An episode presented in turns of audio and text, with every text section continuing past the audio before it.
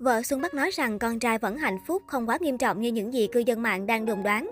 Ồn ào nhất mạng xã hội từ hôm qua đến nay là sự việc liên quan đến cách phạt con của vợ Xuân Bắc. Theo đó, khi kiểm tra điện thoại con trai mình, chị phát hiện bé bị kẻ xấu dụ dỗ vào nhóm chat chứa nội dung 18 cộng.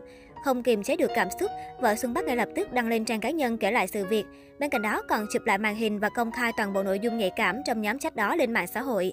Nhiều người cho rằng hành động này của chị như đang bêu rếu con trai mình, gây hệ lụy sau này, đặc biệt khi trẻ đang trong độ tuổi trưởng thành. Tuy nhiên mới đây, trên một diễn đàn bàn luận xuất hiện một netizen đứng tuổi bất ngờ công khai đoạn tin nhắn giữa mình với một tài khoản được cho là của vợ Xuân Bắc. Theo đó, khi trò chuyện với netizen này, vợ Xuân Bắc nói rằng con trai vẫn hạnh phúc, không quá nghiêm trọng như những gì cư dân mạng đang đồn đoán. Thậm chí chị còn gửi clip nhóc tỳ đàn hát than thở với con. Clip này mẹ không đăng đâu, mẹ bị chặn 30 ngày rồi con ạ, à. khổ lắm cơ, bị bọt rồi. Trong clip bé đáp lại, vâng vâng. Đoạn tin nhắn được cho là của vợ nghệ sĩ Xuân Bắc cho biết con trai mình vẫn hạnh phúc chứ không nghiêm trọng như netizen đồn đoán.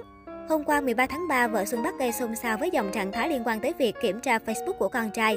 Các bác kiểm tra tài khoản Facebook của con các bác đi, ối thứ bất ngờ, em cho ao hết, hai con điện thoại cũng cho nát, rất nhiều thành phần xấu lôi kéo con vào nhóm xấu. Theo đó, con trai Xuân Bắc bị dụ vào nhóm tin nhắn có chứa hình ảnh nóng. Điều này khiến cho vợ Xuân Bắc rất lo lắng. Thế nhưng nhiều người lại không đồng tình với hành động công khai chuyện riêng tư của con cái mà vợ Xuân Bắc vừa làm. Mới đây, Xuân Bắc đã chính thức có động thái sau ồn ào liên quan với việc vợ công khai chuyện xem Facebook con trai. Cụ thể trên trang cá nhân, Xuân Bắc đã chuyển sang chế độ hạn chế bình luận như các bài đăng. Nhiều người cho rằng có vẻ sau ồn ào của vợ, đông đảo cộng đồng mạng đã vào trang cá nhân Xuân Bắc để bình luận nên nam nghệ sĩ mới có hành động này. Liên quan tới việc chia sẻ câu chuyện riêng tư nhạy cảm của con trai lên mạng xã hội, vợ nghệ sĩ Xuân Bắc đang phải đối mặt với nhiều ý kiến trái chiều.